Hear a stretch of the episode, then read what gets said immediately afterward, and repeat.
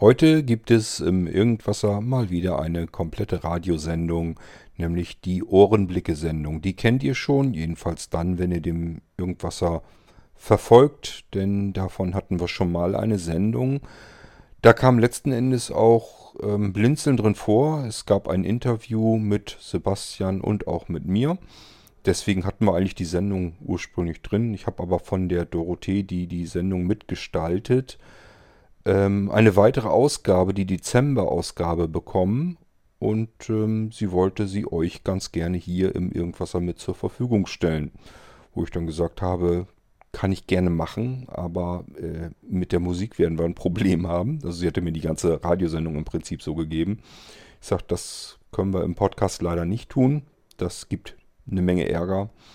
Dann hat Dorothee die Musik rausgeschnitten und deswegen kann ich euch dann eben jetzt den Rest dieser Sendung trotzdem zur Verfügung stellen. Ich wünsche euch viel Spaß mit der Ohrenblicke-Sendung aus dem Dezember. Wir hören uns dann wieder im nächsten Irgendwasser. Bis dann, euer König Kurt.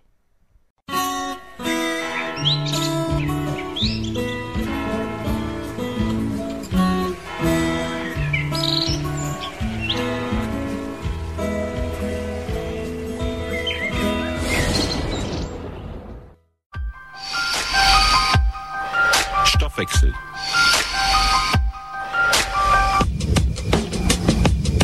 Magazin für Kultur und Politik.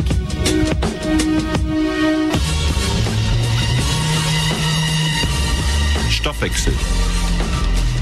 Montag bis Freitag von 16 bis 17 Uhr. Auf der 95,8 bei Radio Z.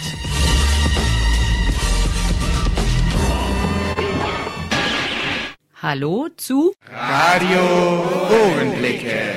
Hallo, liebe Hörerinnen und Hörer. Ich begrüße euch ganz herzlich zu unserer Silvestersendung 2020 bei Radio Ohrenblicke. Ich melde mich heute also per Telefon aus meinem Home-Studio. Nicht im Homeoffice bin ich, sondern in meinem Wohnzimmer. Wir würden uns sehr gerne wieder im Studio treffen, aber das geht leider nicht. Corona hat uns da einen Balken vor die Füße gelegt und da müssen wir uns dran halten. Wir hoffen auch, dass ihr das tut. Und so wollen wir dann heute also unsere Dezember-Sendung und unsere Silvestersendung beginnen. Es ist zugleich auch die erste Sendung in unserem zwölften Sendejahr von Radio Ohrenblicke. Heute sind sozusagen im Studio für euch die Doro, der Peter, der Chris, der Horst und der Christian. Unsere Themen in dieser Ausgabe sind wieder recht vielfältig. Wir starten heute mit unserer Reihe Hilfe zur Selbsthilfe und zwar mit der Entkalkung einer Kaffeemaschine. Danach stellen wir euch drei verschiedene Diktiergeräte vor, die ganz besonders für Sehbehinderte und Blinde geeignet sind. Es geht um barrierefreies Internet und da geht es in die Arbeitsagentur. Und schließlich spricht Doro noch über das Programm Dragon. Und außerdem haben wir einen Beitrag aus dem Behindertenrat von Peter und es geht dabei auch um einen Ausblick in das kommende Jahr. Und jetzt kommt für euch wieder unsere Heimberger Sendung Do It Yourself für blinde und sehgeschädigte Menschen, die sich zutrauen, auch im Haushalt persönlich etwas erledigen zu wollen, kleinere und größere Dinge. Da werden wir in den nächsten Monaten immer wieder etwas berichten und zeigen für euch. Jetzt kommt der Horst, der hatte Probleme mit seiner Kaffeemaschine und ist der zur Leibe gerückt.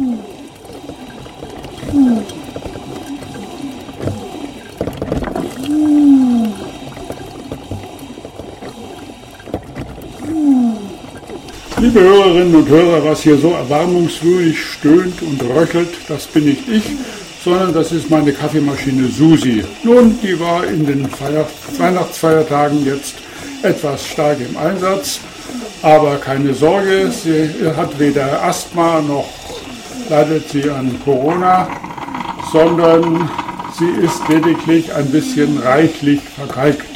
Und dagegen kann man bei Kaffeemaschinen im Gegensatz zu uns Menschen doch sehr schnell und wirksam und erfolgreich vor allen Dingen etwas unternehmen.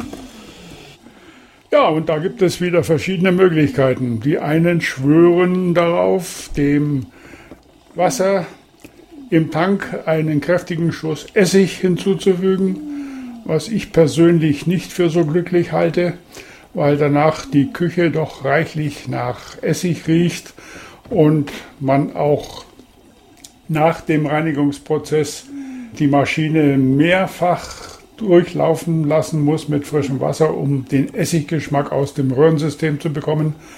Und Essig ist darüber hinaus auch nicht so ganz der ideale Kaltlöser. Es gibt da Besseres.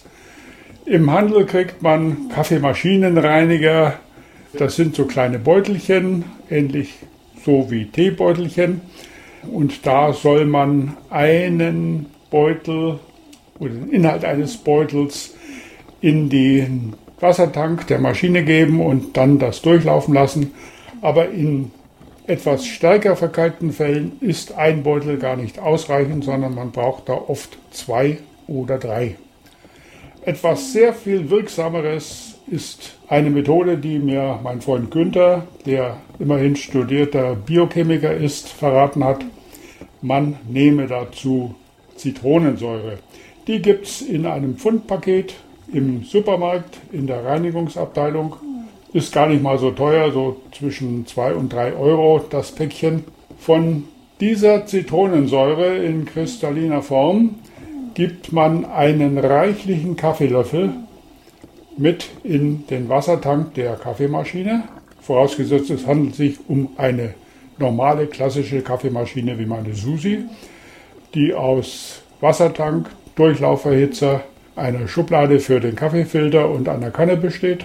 Dann kann man also diese Maschine problemlos reinigen. Schwieriger wird es bei diesen supermodernen neuen Geräten mit 10 oder 12 verschiedenen Kaffeesorten, die man als Pads da einsetzen muss und zusätzlich noch verschiedene andere Ingredienzien hinzufügen muss. Da wird es problematisch beim Reinigen, da muss man in der Regel einen Fachmann hinzuziehen. Bei meiner Susi geht das ganz einfach. Wie gesagt, einen reichlichen Kaffeelöffel voll Zitronensäure mit in den Tank und dann mal durchlaufen lassen.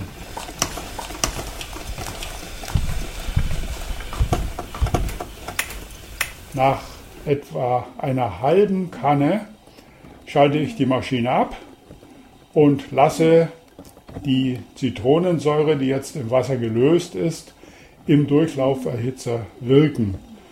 Und das hört sich dann etwa so an.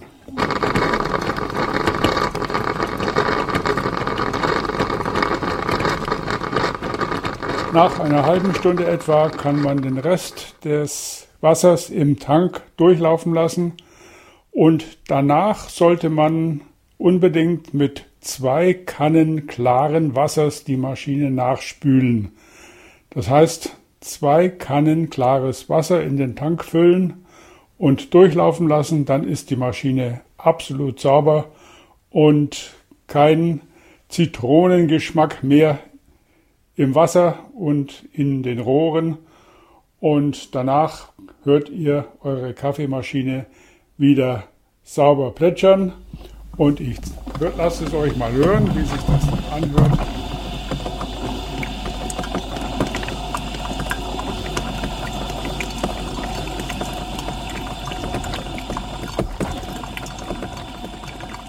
So, jetzt plätschert die Kaffeequelle wieder sauber und es ist kein Stöhnen und Röcheln mehr zu hören. Ich wünsche euch bei eurem Kaffeegenuss nach dem Entkalken eurer Kaffeemaschine recht guten Appetit. Euer Küchenklempner Horst.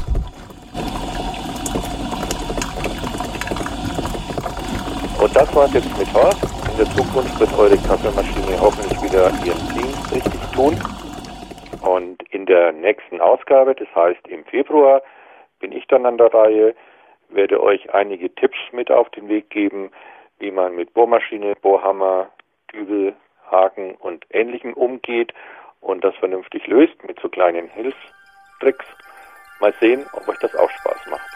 Radio Ohrenblicke auf der 95.8 bei Radio Z. Und jetzt spricht mit euch Christian Stahlberg, der euch drei Diktiergeräte vorstellt, die auch besonders gut für Blinde und Sehbehinderte geeignet sind. Es gibt verschiedene Möglichkeiten, eine Sprachnotiz aufzunehmen. Versierte Nutzer verwenden einfach ihr Smartphone. Egal ob iPhone oder ein Gerät mit Android, schnell wird das Handy zu einem kostengünstigen Diktiergerät. Nichtsdestotrotz gibt es aber immer noch klassische, inzwischen auch schon längst mit digitaler Technik ausgestattete Diktiergeräte. In meiner ehrenamtlichen Tätigkeit als Referent für elektronische Hilfsmittel für blinde Menschen beim BBSB werde ich ab und zu gefragt, was es für einfach zu bedienende und blindengerechte Diktiergeräte heutzutage gibt.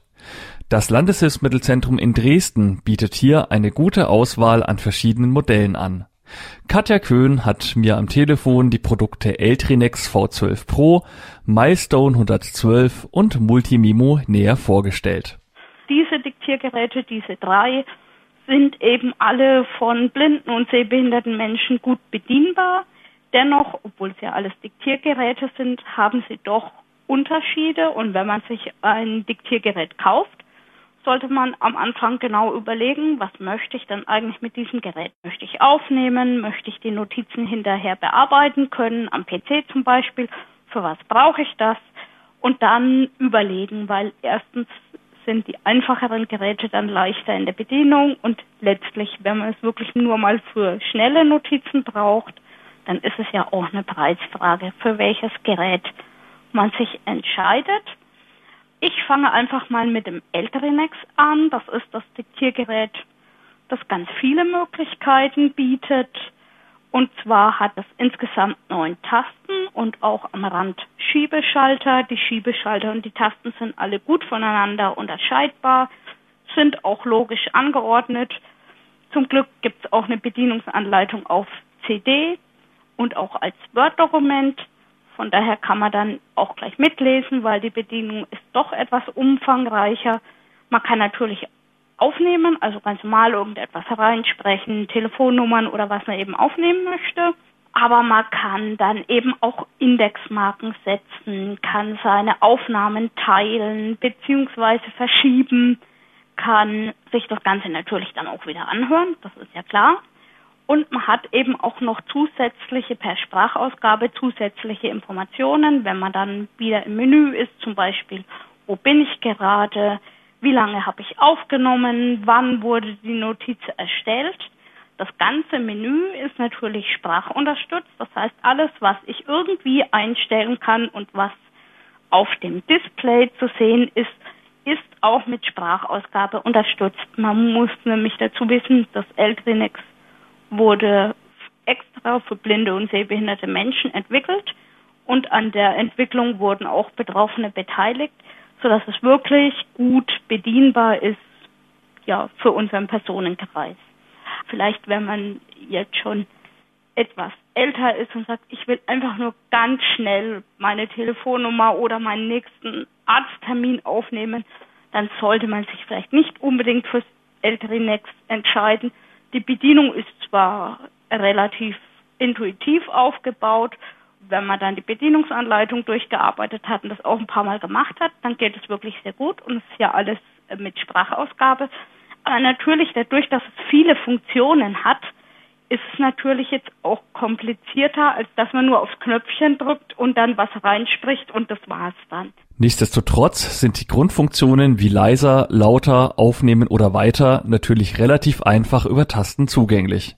Man kann also erst einmal die elementaren Funktionen nutzen und wenn man dann sicherer ist, sich weiter einarbeiten. Neben den schon genannten Funktionen bringt das Eltrinex auch ein UKW-Radio mit und ermöglicht das Abspielen von Musik, das Setzen von Lesezeichen und das Sortieren von Notizen in passende Ordner. Dank diverser Einstellungsmöglichkeiten für Mikrofon und Aufnahme kann das Gerät auch gut für den Mitschnitt von Konferenzen und Aufnahmen für Hörzeitschriften etc. verwendet werden. Betrieben wird es mit normalen Akkuzellen. Die Speicherkapazität reicht für viele Stunden Aufnahmen aus und mit 10 mal 3 mal 1,5 cm ist das Gerät relativ klein. Abschließend Frau Köhn zum Eltrinex. Es ist eben meiner Meinung nach das Richtige, wenn man eben ein bisschen mehr von seinem Diktiergerät will, als nur Aufsprachen zu machen und wenn man sie vor allem hinterher auch wieder bearbeiten möchte. Weiter geht es mit dem Milestone. Der Schweizer Hersteller bietet hier eine ganze Serie an Geräten an, angefangen beim einfachen Milestone 112 bis hin zum umfassenden Daisy Player 312. Wir befassen uns nur mit dem Einstiegsmodell Milestone 112. Der ist ungefähr so groß wie eine Kreditkarte, etwa einen Zentimeter dick. Der Milestone hat insgesamt fünf Tasten, die sind also kreisförmig angeordnet. In der Mitte die große Play-Taste und außenrum die Pfeiltasten und die Aufnahmetaste und die Modus-Taste, die man dann zum Beispiel benutzen kann, um den Akku abzufragen und ähnliches. Zunächst, wenn man nichts verändert, kann man eben in einem Ordner aufnehmen. Man kann sich selber eine Reihenfolge festlegen, indem man eben entweder immer ans Ende springt, wenn man aufnimmt, dann weiß man, die letzte Mitteilung ist die aktuellste. Oder man kann sich mit dem Pfeiltasten dorthin bringen, wo man eben gern sein möchte und dann aufnehmen, weil der Milestone nimmt immer dort auf, wo man als letztes war. Die Aufnahmen werden im MP3-Format abgelegt und man kann die auch wieder einzeln löschen. Und wenn man jetzt möchte, kann man mit einer Tastenkombination oder am PC fünf verschiedene Ordner noch freischalten, also dass man insgesamt fünf Ordner hat. Und dort kann man dann mit einer Tastenkombination hinwechseln, wird auch alles angesagt. Und dann kann man eben eine gewisse Ordnung in seine Aufsprachen bringen, ob man jetzt die Einkaufsliste und die Arzttermine dann zweckmäßig jeweils in einem anderen Ordner ablegt, ist dann vielleicht einfach übersichtlicher. Aber wenn man das nicht möchte, weil es mit dem Wechseln zu kompliziert ist, dann kann man auch alles in einem Ordner lassen und hintereinander weg aufnehmen. Der Milestone ist vielleicht einfach besser geeignet, wenn ich diktiere oder wenn ich vielleicht nur mal draußen was aufnehme, das kann ich auch, weil das Mikrofon ist eigentlich auch sehr gut. Aber wenn ich danach das mir einfach nur zu meiner Information anhören möchte, das vielleicht nicht bearbeiten muss oder will, dann ist es mit dem Milestone ganz gut. Er ist relativ einfach zu bedienen. Und ich sag mal so, wenn einer vielleicht sagt, ach, er hat es mit der Technik nicht so und will was, wo er ganz schnell aufnehmen und das ganz schnell lernen kann, dann ist vielleicht der Milestone das Richtige, weil dann sind eben nicht so viele Funktionen dabei wie jetzt beim Eltrinex zum Beispiel, also kein Radio, kein Lesezeichen. Wenn man nicht möchte, muss man keine Ordner wechseln, sondern man weckt ihn nur auf, drückt drauf, spricht, drückt wieder auf eine andere Taste und hört sich das an und das war's. Bis zu 80 Stunden Aufnahme sind laut Hersteller möglich. Preislich sind Eltrinex und Milestone 112 ähnlich. Der Milestone kostet etwa 220 Euro, das Eltrinex 180 Euro. Ein ganz einfaches Diktiergerät gibt es mit dem Multimemo. Ist, man könnte eher sagen, ein entsprechender Notizzettel, da passen sechs Minuten drauf. Es ist rund, ungefähr sechs Zentimeter im Durchmesser, vielleicht so eineinhalb Zentimeter dick. Jede Funktion hat eine Taste.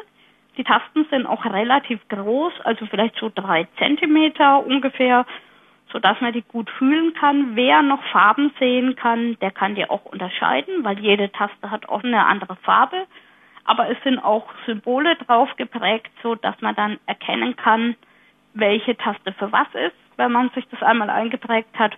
Oder man arbeitet halt mit Markierungspunkten, wenn man die Symbole nicht so gut fühlen kann oder sich das nicht merken möchte.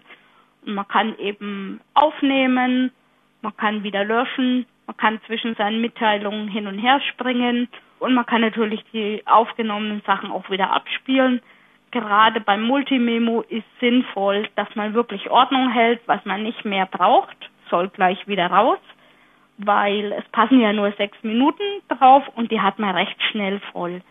Deswegen ist eigentlich das Multimemo geeignet, entweder für absolute Diktiergerät-Einsteiger, weil am Anfang ist man das ja vielleicht noch gar nicht so gewöhnt, wenn man jetzt spät erblindet und kann nichts mehr aufschreiben und arbeitet plötzlich mit Diktiergeräten, wenn man das vorher noch nicht gemacht hat.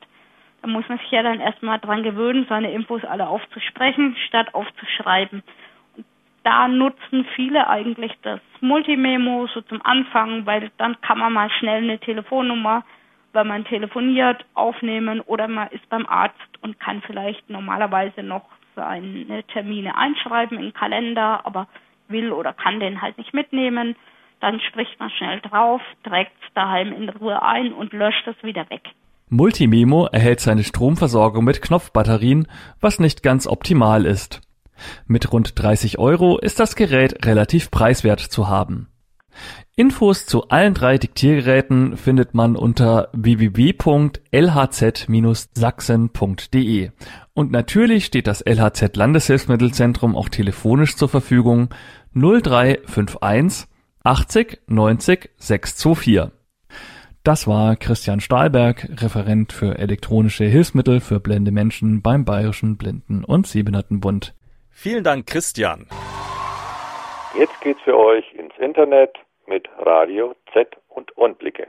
Toro sprach mit Sebastian Dellit über barrierefreie Websites. Man sagt ja immer, dass Barrierefreiheit letzten Endes halt ja nicht nur für Blinde oder auch nicht nur für Sehbehinderte, letzten Endes alle Benutzergruppen, also bestenfalls auch Hörbehinderte, motorisch Behinderte etc. einschließen sollte. Ja, wenn ich so überlege, was wir so für Anwendungen sehen und was immer die Stolpersteine sind, ist quasi eins der wichtigsten Punkte, dass alle Sachen sinnvoll beschriftet sind, alle Elemente, dass alle per Tastatur erreichbar sind, beziehungsweise eben auch Touchgeräten sieht man das nochmal ein bisschen anders, dass eine logische Struktur auch vermittelt wird und die Kontrastverhältnisse stimmen. Das ist eigentlich das, was mir spontan einfällt. Jetzt für die öffentlichen Bereiche ist ja auch noch die leichte Sprache und ein Teil dafür oder ein Teil auch noch in Gebärdensprache notwendig. Eine Geißel der blinden Menschheit sind die sogenannten CAPTCHAs. Eigentlich mehr eine Falle als eine Barriere, die für blinde Menschen zuweilen kaum überwindbar ist. Ich bin froh, wenn es die gibt, dass die dann auch Audio-Varianten anbieten. Oder in manchen Fällen halt man irgendwelche kleinen Hilfsmittel nutzen muss, um die Grafikcodes zu lösen, sage ich mal. Ich weiß gar nicht, ob es eine wirkliche Alternative gibt, um den Zweck, den ja diese Codes haben, trotzdem zu erfüllen, dass halt die äh, ganzen Spots quasi da nicht reinkommen. Wir haben es bei uns auf unserer Seite, haben wir es halt versucht einfach zu halten. Da gibt es entweder eine kleine Rechenaufgabe, die ein Ergebnis unter ja. 10 hat, oder halt eben eine Zeichenkette, die, ich glaube, 5, 6 Zeichen hat und das war's. Das habe ich ah. damals versucht, so einfach wie möglich zu halten und dass es eigentlich möglichst jeder kann. Deswegen sind die Aufgaben auch recht einfach gehalten. Warum sind die Audio-Captchas eigentlich immer so mit Geräuschen hinterlegt? Im Prinzip auch, damit die Roboter das möglichst eben nicht schaffen zu verstehen, damit da quasi kein Roboter daherkommt und den Capture abspielt und dann eine Spracherkennung quasi mehr oder minder laufen lässt, um dann so den Code einzutippen. Es gibt noch andere zahlreiche Bedienelemente, bei denen öfter mal bei der Programmierung nicht wirklich Acht gegeben wird und die ich hier aufzähle, da ich häufig unter diesen zu leiden habe, wie wahrscheinlich viele andere mit einer Seheinschränkung oder anderen Behinderungen. Ich habe zum Beispiel immer den Ärger mit den Auswahlschaltern, weil die oft nicht aufgehen. Oder was auch häufig ist, ist zum Beispiel bestimmte Felder, die werden einfach nicht angegeben und oder sagt nicht, was man da reinschreiben muss. Das ist, wenn der Programmierer, warum auch immer, eben die Beschriftung nicht korrekt setzt. Das Hilfsmodell muss ja einfach wissen, welches Feld wofür da ist. Und wenn der Programmierer da einfach vergisst, diese Verknüpfungen herzustellen, dann kann es passieren, dass je nach Hilfsmittel eben genau das passiert. Man sieht nichts, also man weiß nicht, wie das Feld heißt. Steht dann halt nur da auf Eingabefeld, dann steht mir da Juhu, ein Eingabefeld, das ist super. Dann muss man vielleicht nochmal vorne gucken, was also eine Zeile oben drüber für uns Hilfsmittelnutzer, was da halt steht, um dann quasi selber den Zusammenhang herzustellen, den eigentlich ja hätte der Programmierer machen müssen. Da fallen heutzutage recht viele Leute drauf rein beim Programmieren tatsächlich. Kann man mit wirklich jedem Endgerät wirklich jede Seite bedienen? Das ist hier die Frage. Es hat manchmal Sinn, wenn man, ich sag mal, Informationen kompakter darstellen möchte, dass man zum Beispiel das Menü einfach erstmal eingeklappt hat und einfach nur, was weiß ich, oben in der Ecke hat zum Beispiel, damit man auf den kleinen Geräten viel Platz für den tatsächlichen Inhalt hat. Und dann drückt man halt meinetwegen auf das Menü, dann geht das halt auf, um sich dann durch die Seiten navigieren zu können. Ich habe festgestellt, dass man auf dem Desktop manche Haken nicht mehr antippen kann. Wenn man auf aktiviert drückt, funktioniert es nicht, warum auch immer. Aber wenn ich mein Handy nehme, ich habe manche Seiten, da muss ich das eine mit dem Handy machen und das andere mit dem Computer, weil das eine geht dann wieder am Computer und das andere geht am Handy, so sitze ich parallel. Doch die Barrierefreiheit der Seite hört da auf, wo die Probleme des Hilfsmittels anfangen. Bei Android ist es so, dass nur das, was auf dem Bildschirm ist, auch anhakbar ist. Und da muss ich manchmal nach links schieben, damit der rechte Rand auch noch da ist und weil das eine Desktop-Variante ist.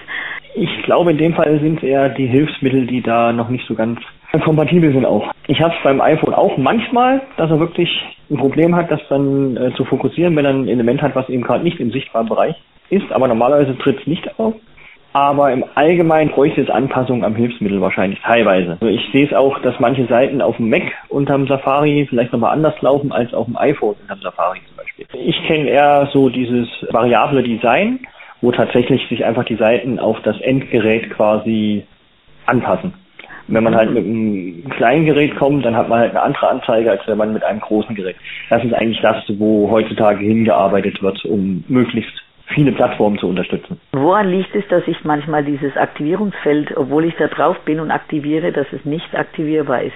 Das ist eine echt gute Frage. Das Problem hatte ich vorhin nämlich auch bei anderen. Das sind manchmal Kontrollfelder, warum auch immer. Ich glaube, das war sogar in dem Fall so ein Grafikcode, wo ich sagen wollte, ich bin kein Roboter. Auf dem iPhone konnte ich das in dem Moment nicht aktivieren. Ich vermute, dass dann in dem Moment vielleicht einfach der Fokus nicht wirklich dieses Element erreicht. Also das, was das auslöst, dass es markiert wird, das trifft im Prinzip nicht diesen Punkt, den es treffen soll. Und deswegen sagt halt dieses Kontrollfeld, ich wurde nicht getroffen, also aktiviere ich. Genau, und das ist eben bei mir bei beiden so. Manchmal bin ich am Computer und es lässt sich da nicht aktivieren. Also es ist mal das eine und mal das andere. Dann ist es auch so, wenn sich die Sehenden das dann auf normal umstellen, ohne Talkback und wieder auf Normaleinstellung für Sehende, dann kann man es aktivieren.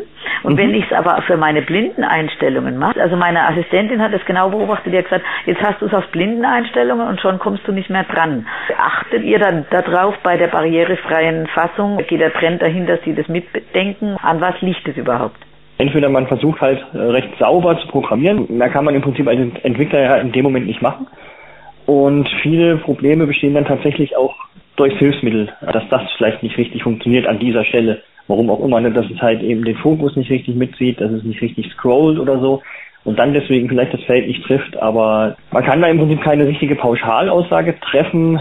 Ich kann jetzt einfach nur grundsätzlich sagen, wenn die Entwicklung das richtig macht, normal nach Standards programmiert, sage ich mal, sich auch mit der Barrierefreiheit ein bisschen auskennen, dann ist es halt unter Umständen das Hilfsmittel, was an der Stelle, warum auch immer, einen Defekt hat, also ein Bug. Meine Erfahrung. Ich habe oft die Negativdarstellung drin, damit ich es ein bisschen kontrastreicher noch habe, weil ich neben Talkback eben auch noch die Inversdarstellung nutze. Dann kann es sein, dass zum Beispiel, obwohl es eigentlich nur mit der Ausgabe was zu tun hat, wirklich das Kreuzchen dann nicht zu finden ist oder nicht dran geht. Da gibt es unterschiedliche von JAWS zu NVDA. Ich sag äh, teilweise hier von vom Mac VoiceOver zum iOS Voice-Over, ja. da gibt es auch Unterschiede. Also es ist ähm, sehr breit gefächert. Kann das auch bei Sehenden sein, wenn alle Blindeneinstellungen raus sind und beim einen Handy kommt er hin und beim anderen nicht? Habe ich bis jetzt noch nicht erlebt, aber ich möchte nicht ausschließen, dass das nicht auch passieren kann. Was vielleicht passieren könnte, also dass der Entwickler aus Versehen ein Element quasi in den nicht sichtbaren Bereich gelegt hat. Warum auch immer, hat sich halt vertan bei irgendwelchen Angaben. Man kann ja im Prinzip Elemente auch rausschieben aus dem Bildschirm.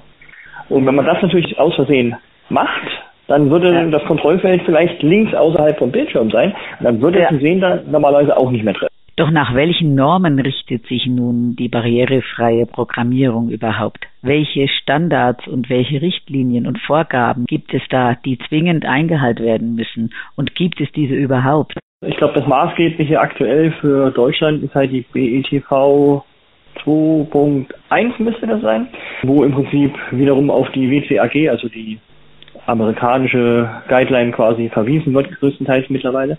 Und das sind eigentlich so die Hauptdinge, die da zumindest bei uns in Deutschland eine Rolle spielen, wo dann versucht wurde, für die diversen Behindertengruppen einfach Vorgaben zu formulieren, woran man eventuell dann bestenfalls am Ende auch eine barrierefreie Anwendung messen kann. Was halt eine Anwendung erfüllen muss, um barrierefrei zu sein. Und du machst das sowohl für die Mitarbeiter im Arbeitsamt als auch für die Kundschaft, die auf die Seiten möchte von der Arbeitsagentur. Ich bin vorrangig für intern zuständig, also unser Team ist intern zuständig. Und Aha. mit den externen Sachen haben wir im Prinzip seltener was zu tun, wobei sich das jetzt in den nächsten Monaten eventuell ändern kann, aber das wissen wir selber noch nicht, ob sich da was ändert. Deswegen, wir sind intern zuständig, Nach aktuellem Stand haben wir auch die BETV letzten Endes mit als Grundlage, haben aber einen eigenen, ich sag mal, Anforderungskatalog, wo nochmal anders beschrieben ist, was die Entwicklung beachten muss. Das ist eigentlich eher unser Werkzeug dann. Und wir machen momentan für die internen Anwendungen auch keine leichte Spracheprüfung, keine, weiß ich, ob die Informationen in Gebärdensprache da sind. Und wir prüfen auch nur, ob die Programme, Schrägstrich Anwendungen mit unseren eingesetzten Hilfsmitteln funktioniert, weil wir das sonst auch nicht schaffen würden, rein von der Manpower her. Weil wir sind, ich glaube, in unserem Team sechs, sieben Mann und davon sind quasi zwei Mann im oder anderthalb Mann im Team Barrierefreiheit. Und dann haben wir halt noch ein, zwei externe, so ungefähr, mal grob gesagt. Und das ist halt für die ganze BA intern. Deswegen könnten wir das auch gar nicht stemmen. 10 für Z. Radio Z braucht wie jedes Jahr eure Unterstützung. Aber dieses Mal ist es wegen Corona ein besonderes 10 für Z. Wir verwenden die 10 für neue CD-Player, Plopschutze für alle Sendenden, Desinfektionsmittel, aber vor allem für den Umbau des kleinen Studios 3 zur teilisolierten Sprecherkabine für das Sendestudio. Damit wir auch in Zeiten mit Corona ein Senden zu zweit oder zu dritt sicherstellen können. Und um unsere ModeratorInnen größtmöglich zu schützen. Deswegen 10 für Z. Spenden gerne auf das Konto mit der IBAN DE 97760501010005499934. In der Wiederholung DE 977605010005499934. Oder ihr guckt unter radio-z.net. Z sagt Danke für 10 für Z. 10 für Z. sind aber nun die Grenzen der Barrierefreiheit und somit auch die Grenzen der Inklusion erreicht? Welche Prioritäten müssen wann gesetzt werden? Welche Kriterien gibt es hierfür? Und wann muss die Inklusion auch einmal hinten anstehen? Die Frage ist natürlich auch, wenn man so Fachanwendungen hat, wie weit kann man die auf leichte Sprache runterbrechen? Da habe ich zum Beispiel auch noch quasi ein Verständnisproblem, weil ich denke mal, wenn es auch um Fachausdrücke gibt, um juristische Sachen etc., dann hört irgendwann, denke ich, auch die leichte Sprache, das funktioniert dann damit wahrscheinlich nicht. Deswegen weiß ich auch nicht, ob wir jemals die internen Anwendungen darauf prüfen werden. Das ist noch Zukunftsmusik. Was ist denn Unternehmen die Barrierefreiheit und die Inklusion Behinderter wert? Für diese Problemstellung gibt es hier nun einige Beispiele. Die Projektverantwortlichen der Programme müssen letzten Endes eigentlich vorstellig werden bei uns, müssen das Produkt vorstellen und wir machen dann im Prinzip exemplarische Betrachtung des Programms, der Webanwendung, wie auch immer. Daraus erstellen wir letzten Endes ein Protokoll. Und in dem Protokoll steht halt drinne, bei uns ist halt JAWS und Supernova, was eingesetzt wird. Das und das ist bei JAWS-Nutzern noch anzupassen und das und das bei Supernova-Nutzern. Oder halt vielleicht auch allgemein, wenn Tastatursachen nicht funktionieren, dann schreibt man das auch mit rein. Und daraufhin setzen sich die Entwickler wieder hin, versuchen die Probleme zu beheben und dann kommen sie im Prinzip wieder zu uns und dann schauen wir uns das wieder an aber eben nicht komplett die Anwendung, sondern exemplarisch. Die zeigen uns dann in der Regel eine Auswahl von Seiten, wo möglichst alles das, was überall auf den kompletten Auftritt quasi zum Einsatz kommt, einfach so eine Bündelung der Elemente, dass man sieht, okay, da funktionieren sie, da können sie das dann auch auf den anderen Seiten im Prinzip umsetzen, da wissen sie, wie es geht. Und ein Programm, was dann überhaupt nicht geht für Blinde, das wird dann wieder verworfen, da wird, wird so lange gesucht, bis meinetwegen ein buchhalterisches Programm, das dann gesagt wird, nee, das Programm kann man für Blinde gar nicht umsetzen, das läuft einfach nicht unter JAWS und unter Supernova. Würdet ihr dann auch sagen, nee, das nehmen wir nicht? Das würden wir sagen, aber das heißt nicht, dass in dem Fall das dann auch nicht kommt. Es gibt Programme, die sind schwer umzusetzen. Also ich sage mal so, ich bin eigentlich der Meinung, so ziemlich jedes Programm kann umgesetzt werden, mit dem nötigen Aufwand wahrscheinlich. Aber ähm, es gibt halt tatsächlich Programme, wo es am Markt vielleicht nur ein oder zwei gibt, die halt das erfüllen, was gebraucht wird. Und das wird halt dann unbedingt gewollt. Und selbst ja. wenn das vielleicht für JAWS-Nutzer oder so nicht zugänglich wäre, kann es sein, dass die das trotzdem einkaufen. Und auch bei den Entwicklungen kann sowas theoretisch passieren, wenn es halt Aufwand zu groß ist. Das ist gesetzlich sogar noch, diese schwammige Formulierung gibt es sogar im Gesetz, dass unter bestimmten Dingen, äh, zum Beispiel wenn es halt nicht wirtschaftlich ist, muss die Barrierefreiheit nicht unbedingt eingehalten werden. Dadurch, dass dieser Passus da irgendwo im Gesetz drin steht, ist man auch gegeißelt an der Stelle. Man kommt dann auch manchmal ja. nicht weiter. Und dann muss halt der Projektverantwortliche muss das dann vertreten, muss sagen, ja, wir setzen das Programm ein, es ist für die und die Gruppe halt nicht barrierefrei. Wenn da halt ein Blinder oder Sehbehinderter eingesetzt werden soll, oder wird, dann kriegt er meinetwegen eine Assistenz oder kriegt halt andere Aufgaben zugeteilt. Jetzt gibt's ja dieses neue Gesetz. Ab jetzt dass man das einklagen darf, wenn ich jetzt als Bürgerin an irgendeine öffentliche Stelle gehe. Ich nehme an, dass da die Arbeitsagentur dazu zählt.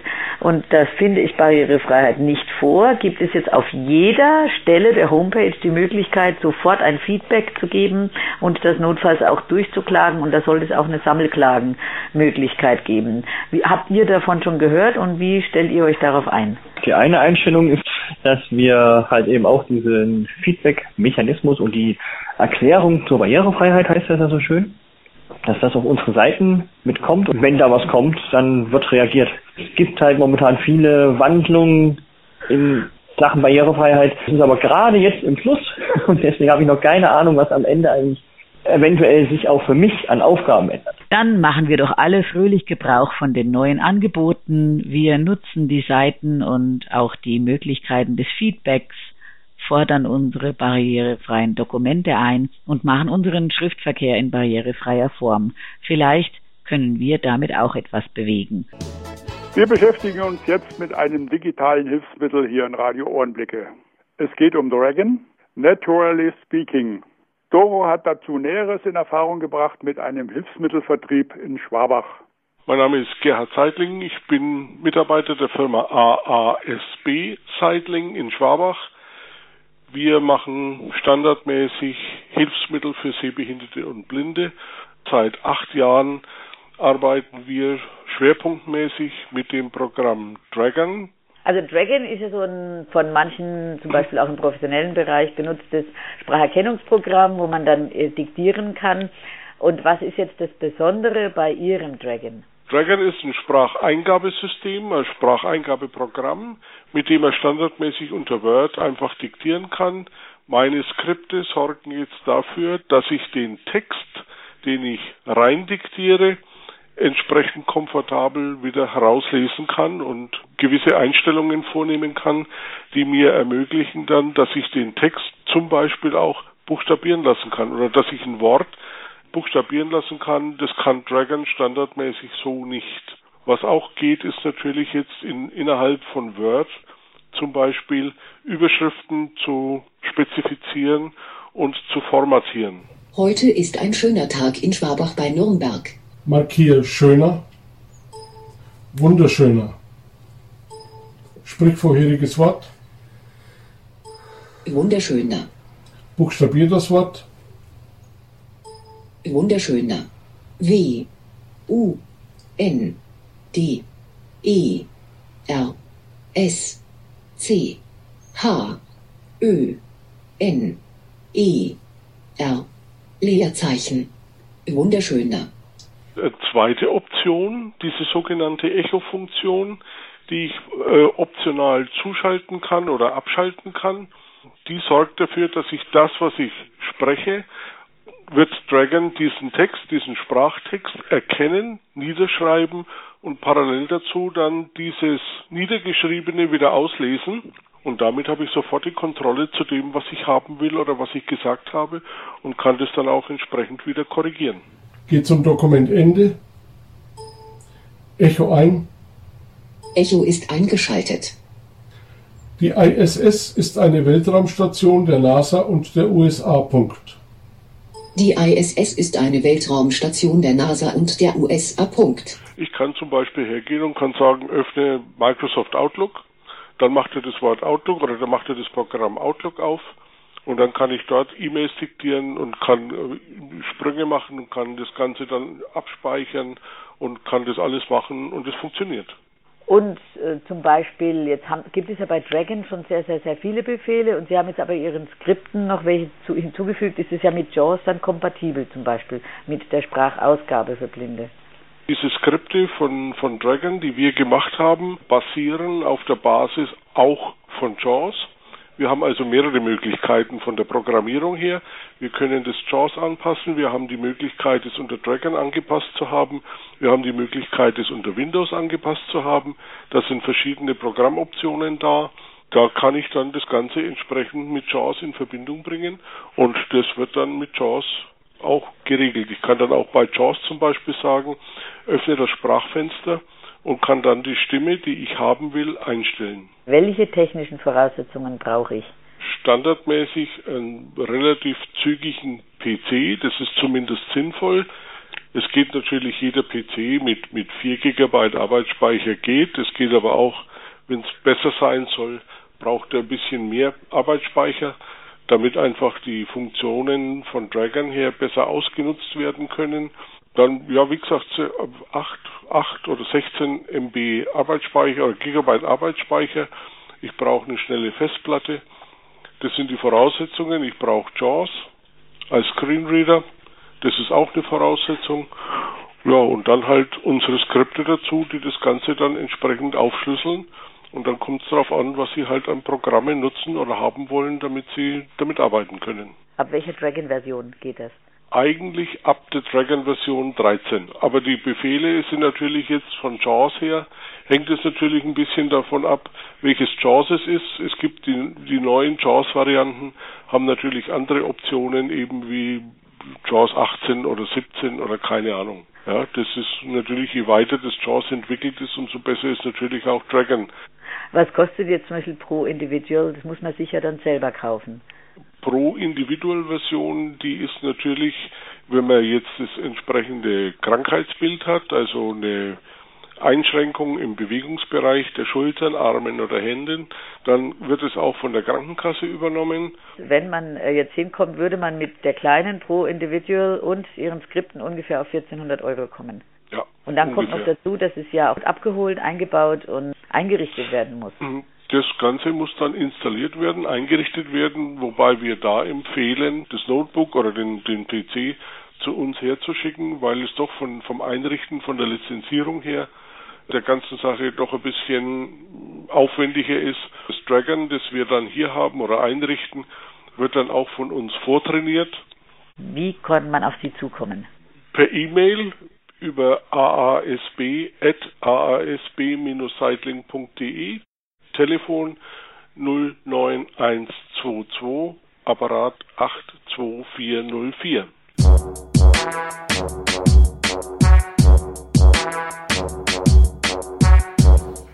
Was es Neues aus dem Behindertenrat gibt, erfahrt ihr jetzt von Peter. Hallo Peter.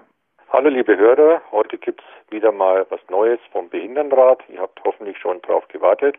Das erste, was ich euch erzählen möchte, wäre, wir waren bei der Planung vom Marientorzwinger mit dabei, sprich dem Umbau, natürlich nicht dem Zwinger selber, aber dem Umbau und hatten von der Stadt Nürnberg das erste Mal ein 3D-Modell zur Verfügung bekommen, damit sich auch Blinde besser orientieren können. Das war eine ganz tolle Sache, hat richtig Spaß gemacht und bringt auch ein bisschen räumliche Vorteile.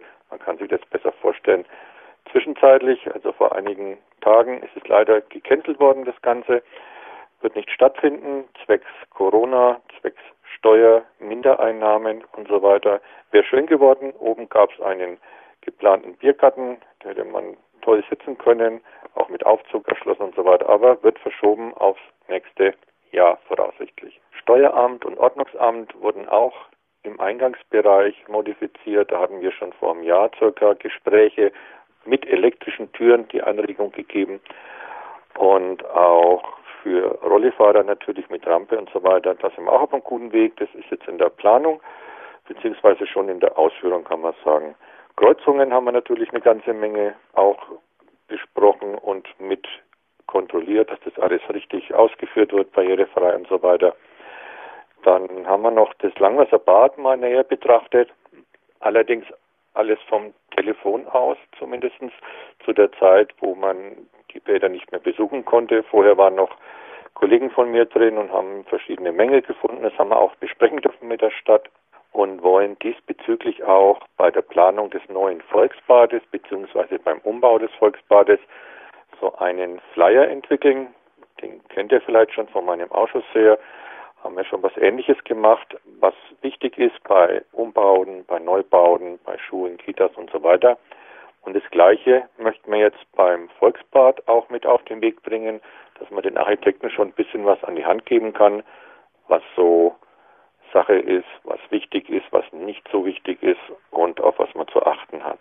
Dann haben wir teilgenommen an einem Treffen vom Bundesministerium für Arbeit und Soziales, also das Bayerische Bundesministerium für Arbeit und Soziales, ging es um digitale Sachen im Allgemeinen, ob Menschen mit Behinderung die digitale Zeit richtig handeln können, ob die technischen Voraussetzungen stimmen oder ob wir hinten runterfallen. Das war sehr, sehr interessant. Der Herr Kiesel war auch dabei, die Frau Gerlach, die Schwerbehindertenbeauftragten vom Bundesministerium für Arbeit und Soziales. War ein sehr tolles Gespräch, sehr aufschlussreich, haben auch sehr viele Anregungen mitgenommen. Dann gibt es was Neues zu berichten von unserer Stelle im Behindertenrat. Wir konnten erreichen, dass hier stundenmäßig aufgestockt wurde. Wir haben ab nächsten Juni 21 circa 30 bis 32 Stunden zur Verfügung. Die Stelle wird also mit mehr Power besetzt, so dass auch hauptsächlich im Vorstandsbereich eine Entlastung der Ehrenamtsmitglieder stattfinden kann. Also ganz tolle Sache, war ein langer Kampf, das habe ich ja euch immer wieder mal erzählt, ging jetzt über Jahre und da sind wir jetzt schon fast auf der Zielgeraden. Zum besseren öffentlichen Verständnis unserer Ausschussarbeit im Behindertenrat haben wir uns jetzt überlegt, dass wir für jeden Ausschuss so Booklets erstellen möchten. Von meinem Ausschuss gab es ja schon einen Flyer, den haben wir jetzt nochmal überarbeitet, bringen das in Buchform, hübschen das alles auf, dass es ansprechender ist für Architekten, wird nach und nach jeder Ausschuss sich mit einbringen. Zwei Stück stehen jetzt schon. Nächstes Jahr planen wir die nächsten zwei und dann übernächstes Jahr vielleicht die letzten zwei. Also es wird eine ganz tolle Sache, hat auch einen hohen Wiedererkennungswert. Wenn man das Ding in die Hand nimmt, erkennt man sofort, welcher Ausschuss sich dahinter verbirgt. Eine Satzungsänderung wird es voraussichtlich geben für die nächste Legislaturperiode. Wir haben verschiedene Sachen gefunden, die wir zeitgemäß anpassen wollen. Und da sind wir jetzt am Ausarbeiten. Also auch da sehr, sehr viel Arbeit, sehr, sehr viel Engagement auch von den Kollegen. Und der Behindertenrat möchte sich nächstes Jahr sowieso generell mehr um Strukturen kümmern, sage ich jetzt mal ganz vorsichtig. In den letzten Jahren war unsere Arbeit auch viel behaftet von so Geschichten wie Finanzen, Stellenschaffung, Umzug ins Büro, Küche und so weiter. Also viele Dinge, die jetzt direkt mit der Ehrenamtsarbeit im Rat vielleicht nicht so viel zu tun haben, aber doch auch wichtig waren und sehr, sehr viel Zeit in Anspruch genommen haben. Fast zu guter Letzt möchte ich einen ganz tollen Erfolg noch mitteilen. Im Herren Schießhaus wird eine Kita eingeplant oder mehrere Kitas. Das ist ein ganz altes Gebäude. Früher war mal das Bildungszentrum drin, wer das vielleicht aus vergangenen Jahren noch kennt. Und ein wirklich sehr, sehr schwieriges Gebäude im Rahmen der Barrierefreiheit, weil das sind zwei aneinandergebaute Gebäude, die zeitversetzt gebaut wurden. Und somit sind die unterschiedlichen Stockwerke auch mit zwei bis drei Treppen zu erreichen im, im Gebäude selbst. Das hat natürlich einen riesen Aufwand bedeutet, mit so Hubliftern und Treppenliftern, wie man die auch immer nennen mag, ganz schwierig technisch zu lösen. Und wir haben immer einen Aufzug gefordert oder gewünscht. Das ging nicht wegen Denkmalschutz und so weiter. Da gab es dann sehr, sehr kooperative Gespräche nach wie vor. Und wir haben uns dann auch nochmal mit dem Denkmalschutz auseinandergesetzt, mit den Planern, nochmal Treffen vereinbart und eben ganz deutlich gemacht, dass wir so nicht richtig den Weg mitgehen können, wenn da kein vernünftiger Aufzug im Haus eingebaut wird. Nachdem dieses Projekt von der Stadt Nürnberg so forciert wurde und auch so wichtig war, hat sich tatsächlich noch einiges bewegt und am Ende des Tages haben wir einen Aufzug bekommen, der jetzt alle Stockwerke erschließt, barrierefrei. Also das war ein ganz toller Erfolg. Da macht dann die Arbeit auch wieder richtig Spaß, wenn man solche Dinge erreichen kann. Mit Gesprächen natürlich und mit Lösungsanbietungen natürlich. Und zu guter Letzt hätte ich für die Hörer noch ein interessantes Thema. Es geht hier um Medien und zwar von der Firma bzw. von der Vereinigung Diversity Media heißen die. Da wird im weitesten Sinne Medientechnik betrieben, barrierefrei natürlich, so gut es geht, und mit Menschen allerlei Herkunft. Das heißt also auch geschlechtlich neutrale Menschen, körperlich und geistig Behinderte sind willkommen. Also jeder, der ein Handicap mitbringt, kann sich da mal umgucken. Gibt ganz tolles Team mittlerweile. Die haben auch schon sehr tolle Konzepte und so weiter. Sind immer noch aufnahmebereit für Leute, die da gerne engagiert mitarbeiten.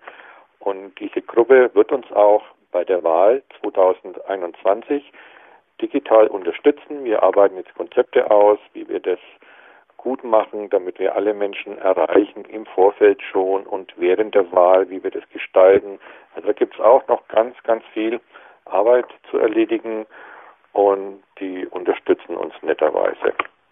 Also es wird eine tolle Sache. Hier noch die Infos, wenn ihr Diversity Media erreichen wollt. Die Telefonnummer lautet 091 22 832 9094. Und selbstverständlich findet ihr Diversity Media auch im Internet unter diversitymedia.info.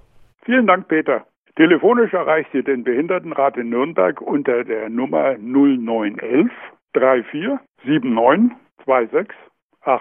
Und die E-Mail-Adresse lautet info at behindertenrat-nuernberg.de. Das war's mit unserer Sendung für das Jahr 2020. Eure Redaktion Radio Ohrenblicke. Tschüss.